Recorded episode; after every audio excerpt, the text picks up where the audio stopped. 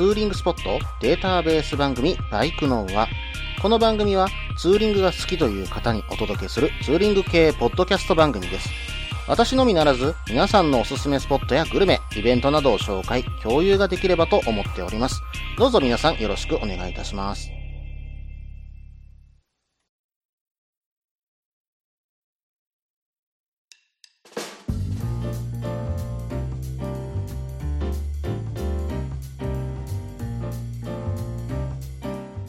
始まりました。バイクのは第87回ですね。お相手は忍者650に乗るタククロです。どうぞよろしくお願いいたします。ということでね、うん、ここ最近ね、ツーリングの方にもちょっと行ってきましたよ。うん、青山高原の方に行かせていただいたのと、竜神スカイラインの方にはね、行かせていただきました。で、青山高原の方なんですけども、関東の方からですね、リスナーのカメさん、バオさん、そしてね、エルポンさんが遠征してきているというのをね、聞きつけましてですね、うん。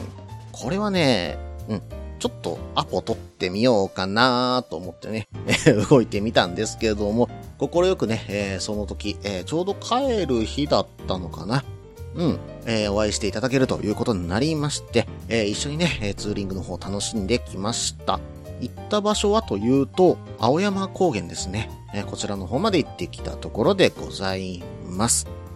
うん、青山高原ね、うん、去年だったかな、一昨年だったかな、うん、行ってきたところではあったんですが、もう一度ね、訪れてみたいなというふうに思っていたところだったので、うん、まあ楽しくね、えー行かせていただきました。まああの道がね、ちょっとね、今回は、うん、まあ濡れてたというか、ちょっと雨もね、やられてしまったんですけども、うん、駐車場に着くとですね、まあそれなりに、うん、晴れ間が見えるかなーっていうような感じだったんですよ。で、でですよ。そしてその駐車場のある大事駐車場だったと思うんですけども、そちらからね、えっ、と、展望台というか、えー上の方に上がっていくと、もう綺麗にね、下の街並みが見えるんですよ。で、そのうちにね、晴れても来ましてね、非常に綺麗な青山高原をね、えー堪能することができました。うん。関東から来られた方々もね、えーその週というかその3日間の間、結構雨に降られてたみたいなんですけども、うん、青山高原。あれほど綺麗なね、青山高原。私も初めて。というかまだ私もね、2回目ですけども。うん。あんな綺麗な、うん、景色をね、見れて、ちょっとね、心に残っているんじゃないのかなっていうふうにね、想像しております。まだね、関西の方に来られた時はぜひね、お声かけください。今度はね、うん、なかなかね、関東の人が行かない地域なんていかがでしょうか。私はね、こっち、今ね、尼崎に住まさせていただいておりますけども、うん、関東にいた頃、えーそして名古屋にいた頃にはですね、あんまり兵庫の北部だとか、京丹後、またね、えー、笹山とかね、こちらの方をツーリングしたことはなかったんですよ。私ね、祖母の家が実はその立場なんですけども、そちらの方でね、えー行ったことはあるんですが、その周りをね、自由に動き回ったことはないので、えーこの年になってね、いろいろとツーリングを行くことによって、まあ、山陰地方の入り口と言ったらいいのかな。そちらの方にね、いい場所たくさんあるということもね、えー本当に最近知ったところでございます。また、京丹後の方、えー稲のね、船屋だとかですね。まあ、またね、舞鶴の方とか行ってみるのもね、なかなかね、お魚も美味しくていいんですけどね、一泊舞鶴とかでね、えーさせていただいて、お酒を飲んでね、そのあたりの地魚いただけたらな、なんて思うこともあるんですけどもね。うん。まあ、関東の方がね、なかなか来られない地域、まあ、山陰の入り口というか田島ですね。こちらの方、または淡路島ですね。うん。淡路島、関西の人にとってはね、かなり有名なツーリングスポットではあるかと思うんですけども、大阪から出発してね、えー淡路島を一周して帰ってくる。ちょうどいいぐらいのね、時間で帰ってこれたりもします。うん、なんでね、私的にはまあ山がないんで、ちょっとね、関東と比較はできないんですけども、えー地坂の部分、えーまたね、えー淡路島の美味しい食文化っていう風なのも合わせてですね、え関東の伊豆に近いんじゃないのかな、なんていう風に勝手に想像はしています。まあ、伊豆スカイラインはないんですけどね、ああいう風なあの、高いところにある、えー気持ちよく走れる道路っていうのはないんですけども、まあ、それに匹敵するですね、うん、絶景を拝める。まあ、匹敵というか、まあ、これは比べちゃいけないのかもしれないですけども、絶景は絶景。南淡路水仙ラインですよ。ここをゆっくりとね、バイクで流してる、それだけでも気持ちいいまあルートですし、うん、グルメに至っては、ウニ、シラス、そして淡路牛、えー、さらにはですね、三年トラフグとかね、えー、海鮮物に関しても非常に美味しい島ですからね。こちらの特集をね、どこかで組んでみたいな、なんていうふうに思っているところではあるんですけどもね。なかなか、うん、まあ、どこか、うん、100回ぐらいでちょっとやってみましょうか。うん、その辺はちょっと情報ね、集めておきます。それではね、コーナーの方に行こうと思います。ツーリングスポット？紹介のコーナー。このコーナーは私、もしくは皆さんから投稿いただいたおすすめのスポット、花場のスポット、自分しかいないけど自分が好きなスポットなどを紹介するコーナーです。今回はですね、前回のね、エンディング等でちょっとお話しさせていただきましたが、うん、まあ夏の前半休みが取れてね、えー、ちょっとどこかに、うん、遠出できそうだよっていう話をさせていただいたんですけども、ちょっとね、そこで、うん、なかなかちょっと遠出するのが難しいなというふうにね、えー、なりまして、えー、スポットの方をね、えー、2通ほど送っていただいたんですが、えー、こちらのコーナーの方でね、紹介させていただこうかと思います。ご了承ください。それではですね、早速ですけども紹介させていただきます。まずは、宗川さんからいただきました。件名、ふつおた。タククロさん、いつも仕事をしながら聞いています。タククロいじりの黒幕、宗川です。本日は私の昔のツーリングコースを紹介しようと思います。私は大学時代、九州におりまして、その際に使っていたルートが秋吉台角島ルートです。九州じゃないのかよと思われるかもですが、北九州付近だったため、秋吉台も阿蘇も私的にはそんなに変わらない印象でした。さて、コースですが、ざっくり言うと朝一で秋吉台に向かい、観光客がいない間に道路と景色を堪能し、日本海側に出て西側へその際余裕があれば千畳敷に向かいます。ここは小高い丘の上なので日本海を一望でき、角島灯台とはまた違う景色が堪能できます。その後、角島に向かうのですが、昨今有名になりすぎて島へ続く道が渋滞しているので、時期や時間帯には気をつけて行った方がいいでしょう。島へ向かう途中にはあまり寄るところがないので、そして下関方面に向かうのですが途中、棚田温泉という看板が見えるので、そちらへ向かうと温泉街のほとりに瓦そばの専門店があります。ここで一服し、温泉や棚田シュークリームを美味しいので食べてみてもいいかもしれません。もしフェリーで新文字方面に行かれた際は、一度本州に戻り山口へ行ってみるのも面白いと思います。長文乱文になって申し訳ありません。今後も楽しい放送を心待ちにしております。PS、体をご自愛ください。ということでね、えー、宗川さんからですね、えー、メールの方をいただきました。まあ、普通はただね、書かれていたんですけども、ツーリングスポット紹介のコーナーでね、えー、紹介させてもらうことにしました。ご了承ください。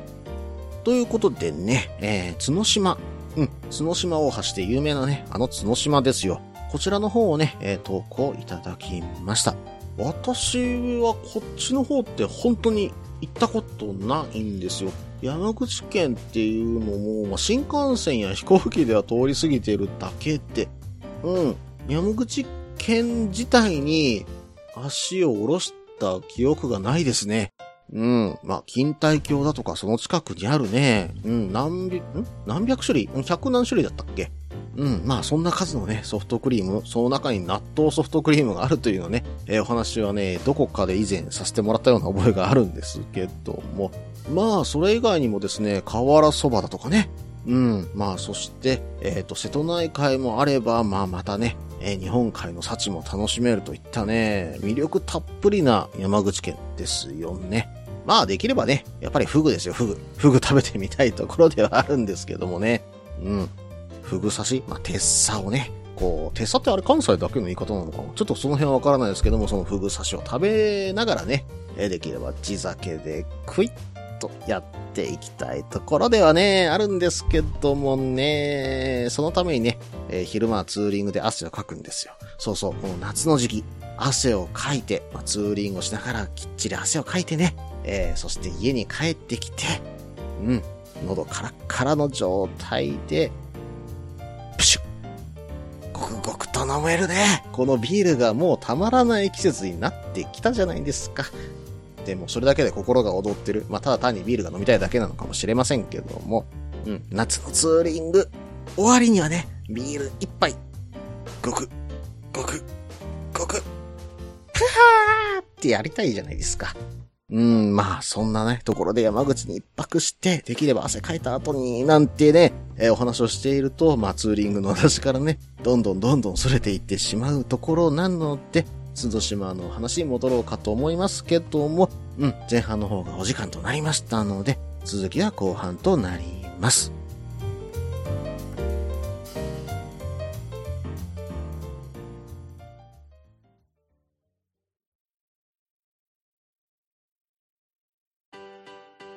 落ち着いて聞いてください。あなた EBR 症候群です。だってだってお前ハヤボルトじゃんってもう私ビュエルっていうアメ車乗ってますけど。なんか無理やりいいこと言おうとして 忙しいあなたに。心のパーキングモトバラエティラジオ。グッドスピード。この番組は初心者には情報をベテランには懐かしさを。バイクトークを楽しみながらバイクとライダーの社会的地位向上を目指すバイクバラエティ番組です。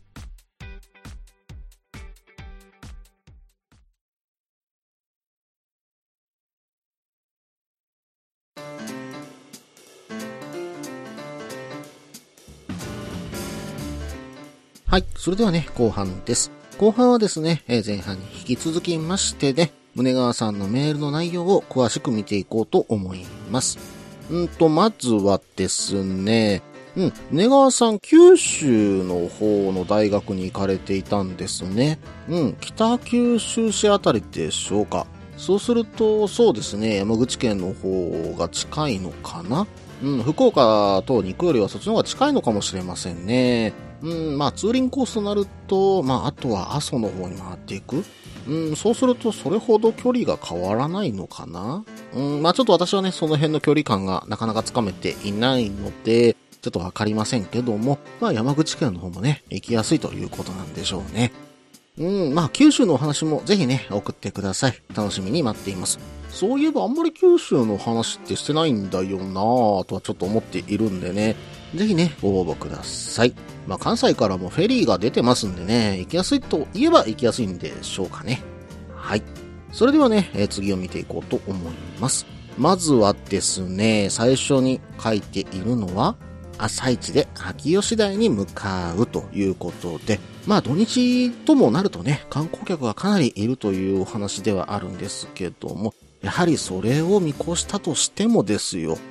カルストロードは非常に魅力だと思います。私もね、まあ写真でしかね、まだ見てないんでね、うん、ただね、この写真をね、まあここの写真を見るとね、非常に行ってみたいなっていうふうにね、なんだろう、本当に、うん、行かないと損するななんていうふうに思っています。見渡す限りですよ。うん、石灰岩の、まあ、なんて言うんだろう。うん、まあ、点在する石灰岩がある、まあ、草原の中をね、走り抜けていくことの道路があるわけなんですよ。うん、もう本当に写真で見る限り、あ、ここ走りたいっていう風にね、思わせてくれるようなね、道路に見えるんですよね。うん。まあ、本当に異世界観抜群なカルスト大地というふうに思います。えー、場所はですね、山口県道242号秋吉台公園線となります。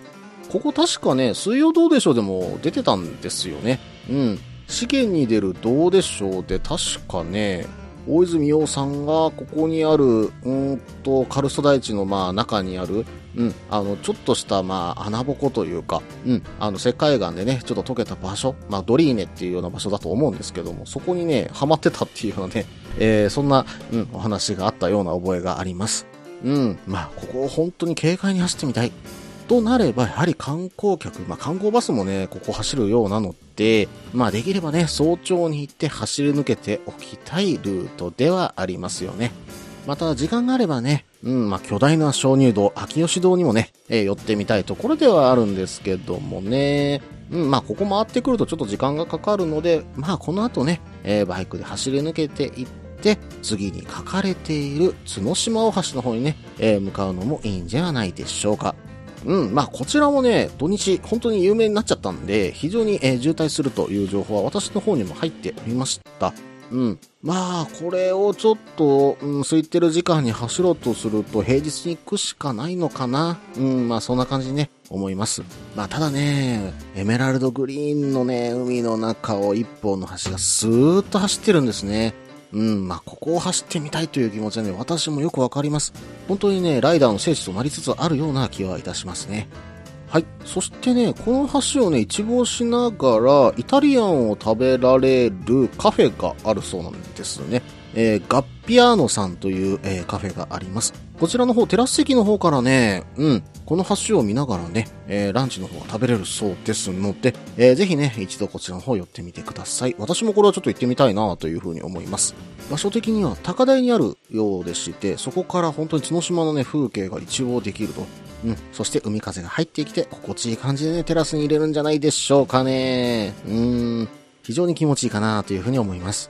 さて、えー角島の近くの漁場といえばですね、うん、美味しいものといえば、ケンサキイカなんですね。で、え近くの漁港に、コットイ漁港というところがあるそうです。このコットイ漁港で上がってくる最高級 A ランクのケンサキイカというのが、コットイカというふうにね、え名前が付けられているそうなんですね。で、このコットイカは高級ブランドのイカとしてですね、えー県内外で高い評価を得ているそうなんですね。ぜひね、このイカ刺身で食べてみたいなーなんていう風に思っています。まあ、調べてるうちにね、出てきたものなんですけれども、道の駅北浦街道豊北さん。こちらの道の駅でもね、食べれるそうなんですよ。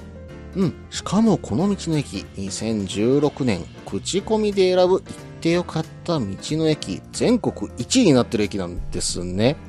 うん。えー売店は充実しているし、鮮魚売り場もあったり、えーその魚をですね、三枚おろしに、えーまたお刺身ね、調理していただいたりというようなね、こともしてくれます。なのでね、キャンプとか行って、この辺りでお魚買ってね、うん、まあ、ゆっくり、えーどこかでお刺身とお酒をね、いただけたらいいな、なんていうふうにね、思って、ちょっと調べてみました。当然、コットエイカも売られています。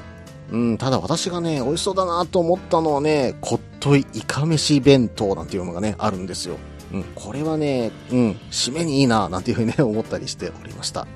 さて、えーもう一点ちょっと紹介したいところがあるんですが、えー今度はですね、えっ、と、カルストロード周辺に少し戻っていきます。えー私ね、これ見てて、うん、非常に綺麗だな、これはちょっと覗きに行ってみたいな、なんていう風に思えた場所。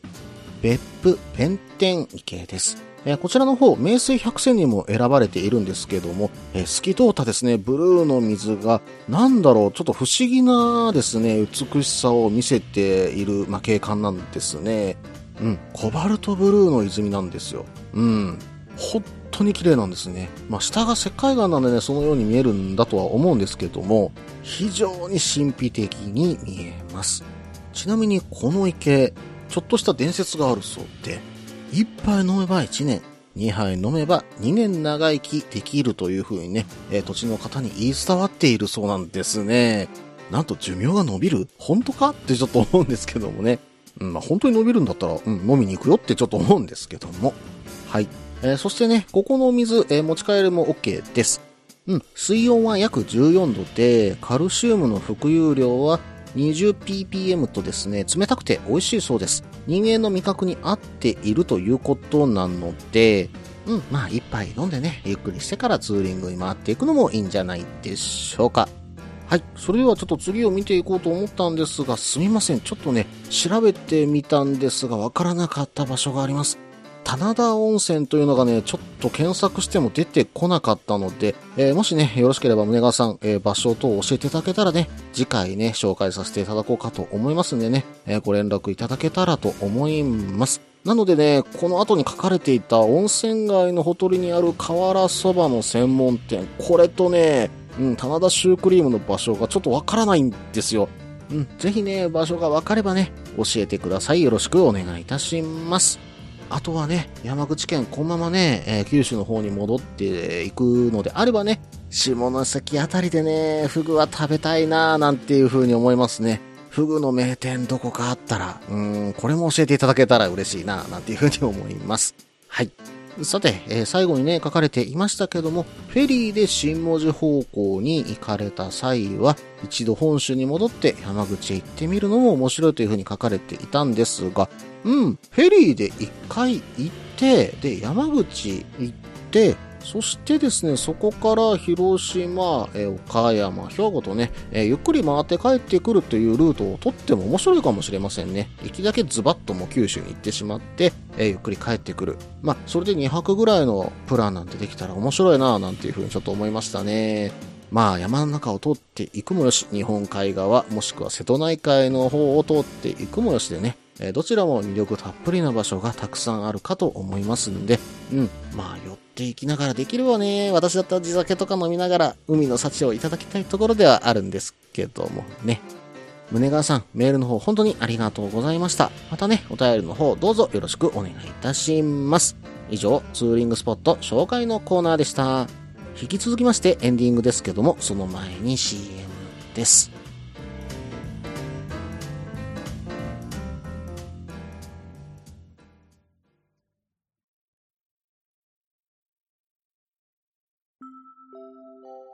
でお話しできる行きつけのライダーズカフェ、ネットに作りませんか？バイク系雑談番組、アットみずき。この番組は、リスナーの皆さんにもコメントで参加していただく、インタラクティブ型バイク系雑談番組です。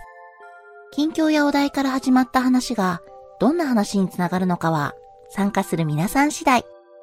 アットみずきは毎週木曜日、21時からツイキャスにて放送中。番組の詳細は、アットみずきと入力して、ウェブで検索。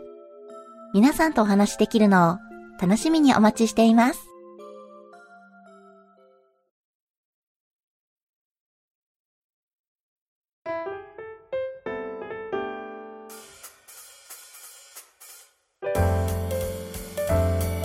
はい。それではね、エンディングです。エンディングではですね、オープニングでちらっとお話ししたんですけれども、うん、久しぶりにね、竜神の方にツーリング行ってきたんですね。うん、竜神の方、うん、いつ以来かな？もう1年、うん、もしかしたら去年行ってなかったかな？ちょっと記憶に、うん、まあ記憶がちょっと定かではないんですけども、うん、まあ今回ですね、ちょっとあるプランがあったんで、えーちょっとそれを使って節約で行ってみました。阪神高速 ETC 乗り放題パス2019サマーオータムということでね、えーこちらの方を使ってみました。2019年の7月6日から12月15日の日曜日までの同日祝日、このプランに事前に申し込んでおくとですね、阪神高速道路の通行料金が登録者数、利用区間等によってですね、1日定額で乗り放題になります。だからどこで降りてどこで乗ったとしても定額料金で OK になります。ただですね、東地域、西地域で分かれていて、もしくはその全地域っていう、この3パターンが存在してるんですね。で、東地域、西地域でバイクで行った場合、これまた ETC2.0 と ETC1.0 で値段が変わってくるんですけども、ETC1.0 かつですね、地区別、東地区か西地区、どちらか一方しか使わないということであれば、940円で乗り放題となります。東地区、西地区、両方とも使った場合、この場合は1390円で乗り放題となります。ちなみに ETC2.0 の場合は少し値段が下がります。えーこちらの方、バイクの場合、えー地区別、まあ、東地区、西地区、どちらか一方の場合は、890円で乗り放題 OK。そして、えー全地区の場合は1320円で乗り放題となります。なのでね、私とかだと、例えば、尼崎から乗ってしまうと全地区になってしまうんですが、ですが、東地区で乗ろうとすると、例えばですね、尼崎から近いところといえば、鹿島インターかな。うん、そこから乗ってしまって、湾岸線の方に入っていってしまって、えーそして、えー泉佐野南で降りれば、うん、まあ、3、40分もあればね、高野山には入れるかと思います。まあ、その他にも使い道はいろいろありまして、阪神高速の一部区間だけが渋滞してる、この区間だけ、うん、下道走ろうっていう風にして、また乗ったとしても、乗り放題のプランなんで、当然、えお金は乗り放題プラン以上は払う必要はありません。もう往復するだけで元取れちゃうんですよね。しかもしかも今回、去年と違うところがあって、これ去年もあったんですけどね。去年は、これ1人2回までしか使えなかったんですよ。ところがですね、今年は1人10回まで OK と。かなりね、緩和、まあ、回数制限の緩和がされているので、使い勝手もいいなぁなんていうふうにね、思っているんですけれどもね。うん、朝方とか走っちゃえば渋滞とかもね、あまりないですからね。うん、非常に便利なプランだなぁというふうに私は思いました。ぜひ皆さんも使ってみてくださいね。はい、えー、竜神で走った時のツーリングのお話はまた別途ね、えー次回にでもさせていただきましょうか。うん、ちょっとね、いろいろあったんですよ。まあ、それは次回のお楽しみということで。この番組では皆さんからのメールを募集しています。ツーリングスポット紹介のコーナーでは、おすすめのスポット、穴場のスポット、自分しかいないけど自分が好きなスポット、自分じゃいけないけど良さそうなスポットを教えてください。また、旅先グルメのコーナー、イベント紹介のコーナー、ツーリングアイテムのコーナー、ツーリングお土産のコーナー、温かいお便りも待っています。できる限りご紹介させていただきます。メールはブログの方にメールフォームを設置しています。もしくはツイッターで直接メッセージいただいても構いません。ツイッターはタククロで検索していただければ、忍者の画像でわかるかと思います。では、お便りお待ちしておりますと同時に今回第87回ですね。バイクのはこれにて終了となります。ぜひね、メールの方、また iTunes レビュー、ぜひね、よろしくお願いいたします。それではまた。